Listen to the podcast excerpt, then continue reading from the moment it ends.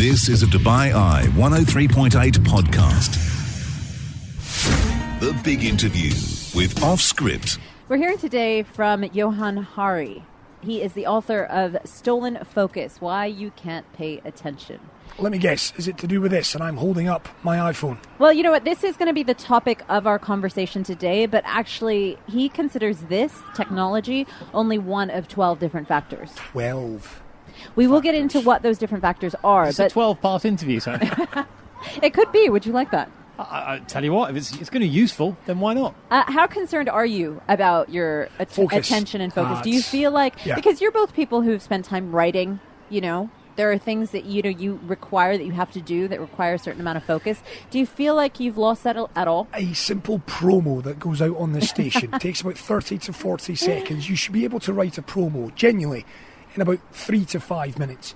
It takes me two and a half hours to put a promo together these days. That tells you all you need to know, Sonor Pani. My focus is shot to bleep. And you I was guys going know to say something else then. you guys know that this is something that really concerns me. I think about it a lot about how to because it's almost like we're of that generation that remembers what it's like. We remember what it's like to be able to sit down and just read a book for hours or sit down and write something for hours without getting distracted uh, touching your phone. How often would you say you touch your phone on a, on a daily basis? Wow. I want to guess. I want a number. I would say I touch my phone 150 times. 150. Easy. Okay, Rob, your guess? I mean, probably not that many, but but too many. Far too many. Now, give me a number. How often do you think, if not you, on average, how often do you think people on average touch their phones? Touch your phone. Oh, In a day. Maybe a 100. A hundred is what Rob says. Hundred and fifty is what Chris says. Let's hear what our expert Johann Hari says. The average is 2,617, and it's probably higher now because that's the figure from before the pandemic. And the reason I wrote my book Stolen Focus is because I could feel that my attention was getting worse. With each year that passed, things that require deep focus that are so important to me, like reading a book, having a deep conversation, watching a film, were getting more and more like running up a down escalator. Do you know what I mean? It, I could still do them, but they were getting harder and harder. And, and I wanted to understand, well, what's happening to us? Why is it that the average American office worker now focuses on any one task for only three minutes? Why is it that for every one child who was identified with serious attention problems when I was seven years old, there's now a hundred children who've been identified with that problem?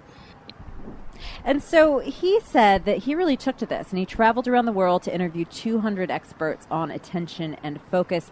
And he said that there, kind of as he posited from his research, there are 12 factors that make your attention better or worse. And it's not just tech, as we've established. Um, you know, he mentioned everything from your diet. You think about the way you eat, right? He says, you know, when you have a sugary cereal in the morning and it spikes your kind of energy, and then you have these kind of highs and lows and crashes that we hear about. He says that affects your attention and your focus. When you're talking about sleep, that's another thing that has a big thing to do with it when it comes down to the evidence and research. But I wanted to zone in on the tech because I figured that's an area that a lot of people can relate to and really think of. I think general lifestyle choices are something we all know we need to be better about. Um, and he said the biggest thing he learned in all of this is that your attention didn't collapse, it's been stolen from you by these bigger forces. I asked him who the culprits are. So there's lots of culprits. Um, we only have to listen to the words of many of the people involved. Sean Parker, one of the biggest initial investors in Facebook, said, We designed Facebook to maximally invade people's attention. We knew what we were doing and we did it anyway. God only knows what it's doing to our children's brains. That's that's what they say, right? We now have leaked data from within Facebook showing that they know they're destroying our collective attention and they're continuing to do it anyway. So, you know, it's interesting because when I began the research for the book, the story I had in my head was, oh, my attention's been ruined in two ways. I'm just not strong enough. I don't have good enough willpower. There's something wrong with me. And someone invented the smartphone, right? And actually, I, later learned that those are ridiculously oversimplified stories. In fact, we can have all the technology we currently have, but if it's designed differently, and that will only happen if we make them do it, it doesn't have to be designed the way it is at the moment. At the moment, it is designed to maximally invade our attention.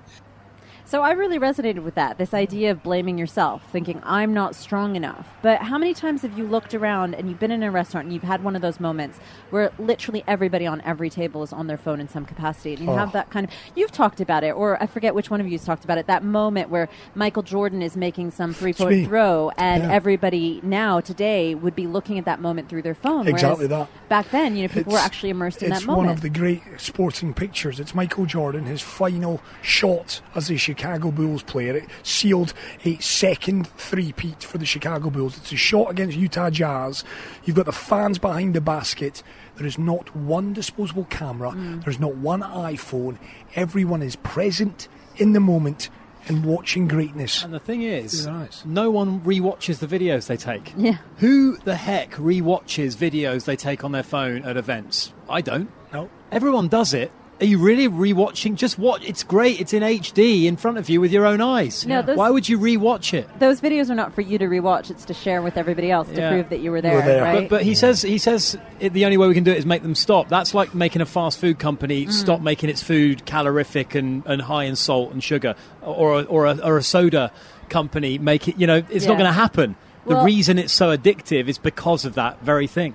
Well, here's the thing, though. When you talk about a soda company, you can, as a government, if enough people want it and you think your constituents really care about this, you can put a limit on how much sugar. You certain things that you can do, I suppose. And he's looking at this collective experience that we're going through. In addition to coming up with suggestion on, suggestions on an individual level, thinking about how we need to band together to create a bit of a movement to pay attention to the fact that we are losing our sense of attention and focus. So I think a lot of people have had these aha moments of, oh wow, it's this feels a bit alarming, this direction that we're going in where where nobody seems to be paying attention. I asked him what made him embark on this journey in the first place. you know, I've got a godson. I call him Adam in the book. When he was nine, he developed this um, brief but really intense obsession with Elvis. You know the way kids do, uh, but get obsessed with things. And uh, it was particularly cute because he didn't know that Elvis had become a cheesy cliche. So he would sing like "Suspicious Minds" in this really good impersonation, absolutely sincerely. And every night when I tucked him in, he would get him to tell me the story of Elvis's life. I tried to skip over the bit at the end where Elvis, you know, dies on the toilet. And one night I was t- I was telling about where Elvis lived, Graceland, and he looked at me very intensely, and he said, "Johann, will you take me to Graceland one day?" And I said, "Sure," knowing that, like you know, the way you do with nine-year-olds, next week it'll be Legoland. And he said, "No, do you really promise you'll take me to Graceland?" And I said, "I absolutely promise." And I didn't think of it again for ten years until so many things had gone wrong. He dropped out of school when he was fifteen and by the time he was 19 he just spent all his time i mean I, i'm all his waking hours that's not an exaggeration alternating between his iphone and his ipad in this kind of blur of whatsapp youtube um, and it was like he was kind of whirring at the speed of snapchat where nothing still or serious could touch him and i remember one day we were sitting on my sofa i had been trying to talk to him all day and i just couldn't get any kind of traction in his mind and to be totally honest with you, Sanal, I wasn't much better. I was staring at my own devices. And I just thought, God, we can't live like this. And then I suddenly remembered this moment all those years before. And I said to him, Hey, let's go to Graceland. And he was like, What? He didn't even remember what this, this moment all those years before. And I said, No, let, let's break this numbing routine. Let's go to Graceland. In fact, let's go all over the South. But you've got to promise me one thing, which is that when we go, you'll leave your phone in the hotel. We, you won't take it everywhere. And he said, and he thought about it, and I could see it excited something in him. And he said, Yes, I'll do that. And two weeks later, we took off from London to, to New Orleans. And a couple of weeks later, we, we arrived in Graceland. And when you get to the gates of Graceland, this is even before COVID, there's no person to show you around anymore. What happens is you're handed an iPad and you put in earbuds, and the iPad shows you around. It says go left, go right. In every room you're in, it tells you a story about that room, and there's a picture of that room on the iPad in front of you. So what happens is everyone just walks around Graceland staring at their iPad, right? So kind of walking around getting more and more tense because people are just not really looking around them. And we got to the jungle room, which was Elvis's favorite room in Graceland. It's full of fake plants. And this Canadian couple was standing next to us, and the husband turned to his wife and he said, Hey, honey, this is amazing. Look, if you swipe left, you can see the jungle room to the left. And if you swipe right, you can see the jungle room to the right. And I, and I laughed. I thought they were kidding. And I, and I turned, and they were just swiping back and forth. He said that he went up to them and said, Hey, you know, you don't have to look at the jungle room on your iPad because we're in it.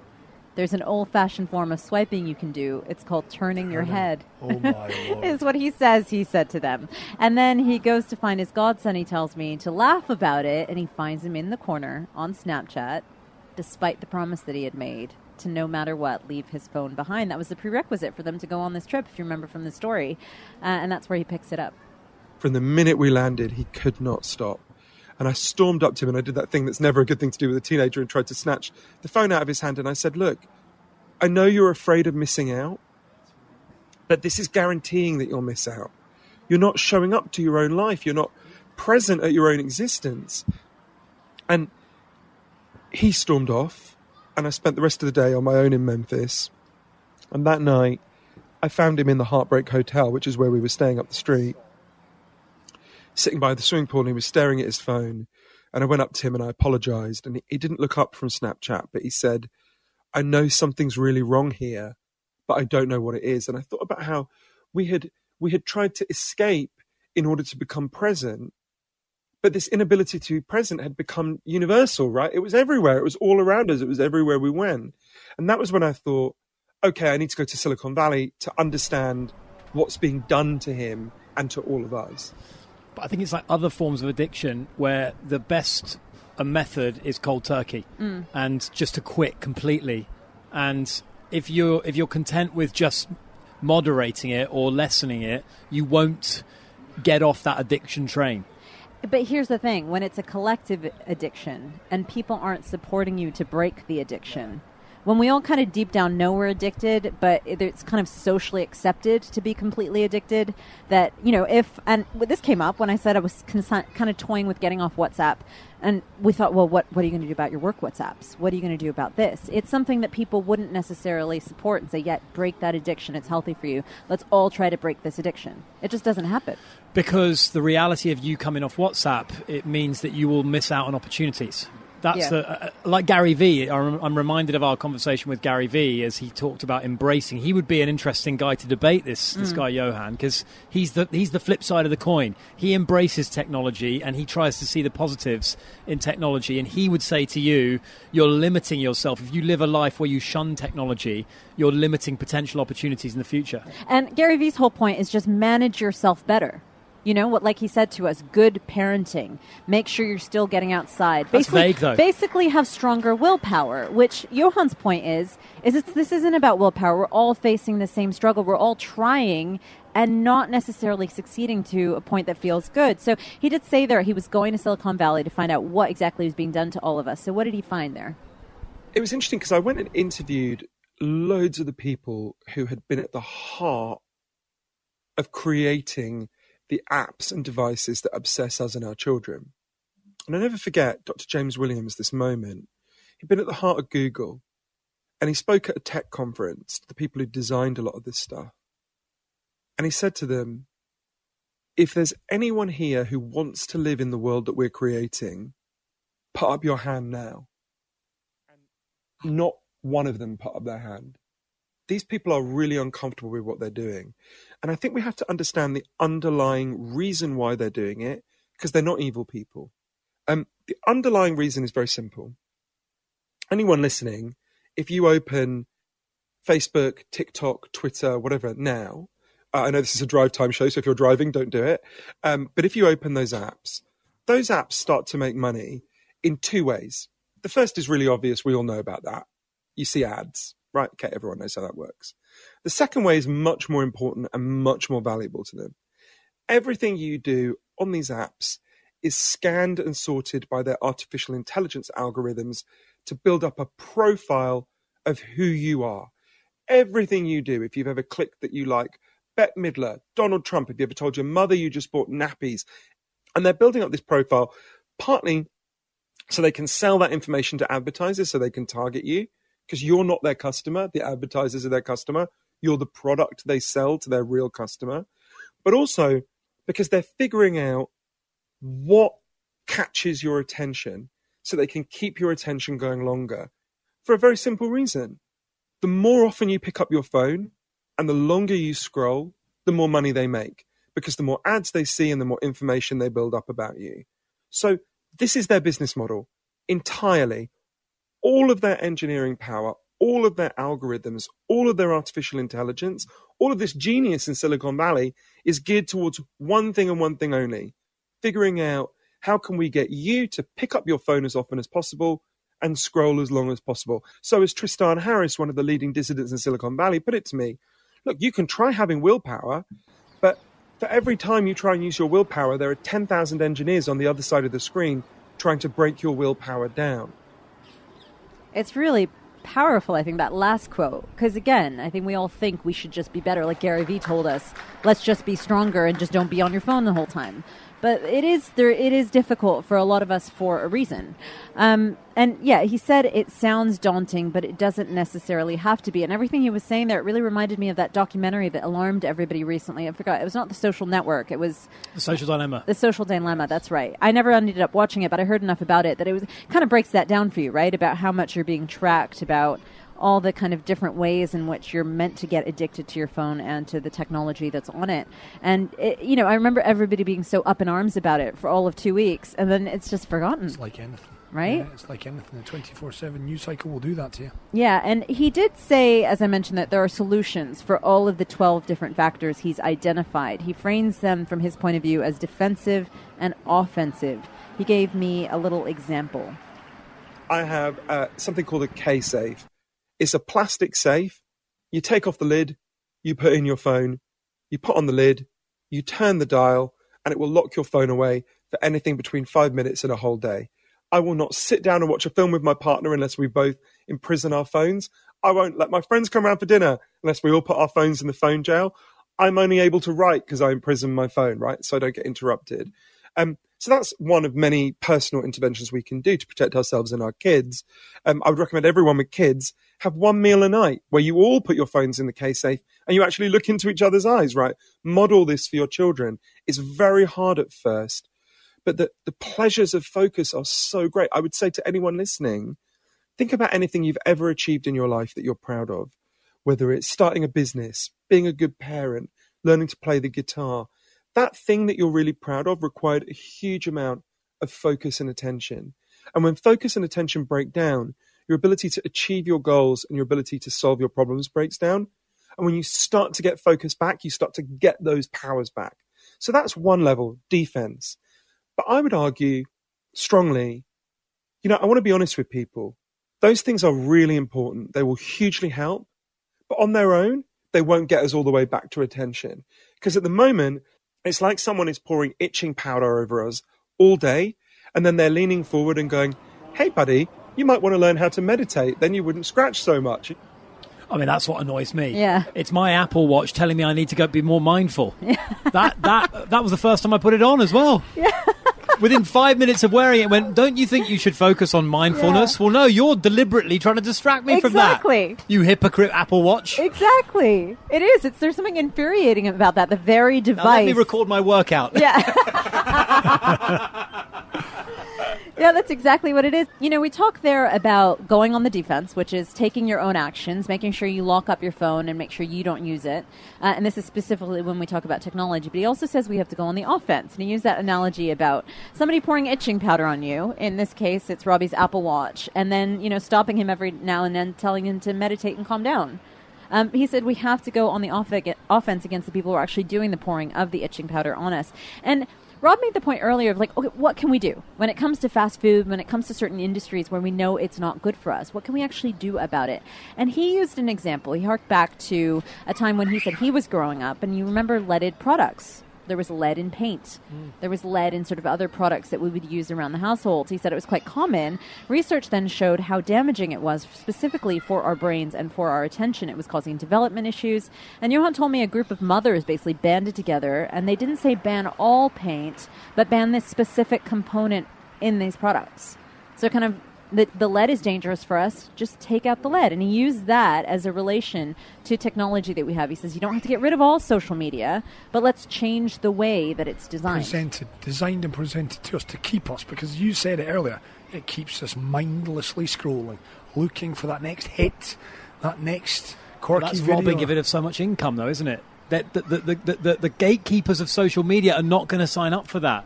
And if no one wants it badly enough, and frankly, I think it's going to take more than a small group of mothers to sort of rattle some chairs. Yeah. You, if you saw Connie McCarthy on the warpath, Robbie Greenfield, Vivian You know what I mean, Greenfield, though? It's, it's, it's people are just mindlessly going along with this, and I, I'm not saying I'm not pointing a finger. I'm one of them, but we're all just sleepwalking into this oblivion. And you know, Johann will put together a couple of ideas. As you said, the companies are not going to go for this. So he has some ideas of how to change the model. I'll admit, I think they're a little bit simplistic of what he's suggesting. I don't think it's I think it's easier said than done, but let's hear what ideas he has for this. social media has many good qualities, but at the moment it is specifically designed to maximally hack and invade our attention because of the business model. So I interviewed lots of people in Silicon Valley who said to me, like, for example, Aza Raskin, who invented a key part of how the internet works, said to me, look, if you want to solve this aspect of the attention crisis, the answer is really simple. You've got to ban the current business model. You've got to say that a business model based on secretly tracking and surveilling us in order to figure out the weaknesses in our attention and hack them is just fundamentally inhuman. It's like the lead in lead paint. We don't allow it.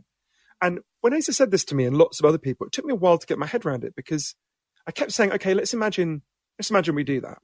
What happens the next day? We ban it, right? Let's, what happens the next day when I open Facebook? Would it say, sorry, everyone, we've gone fishing? He said, no, of course not.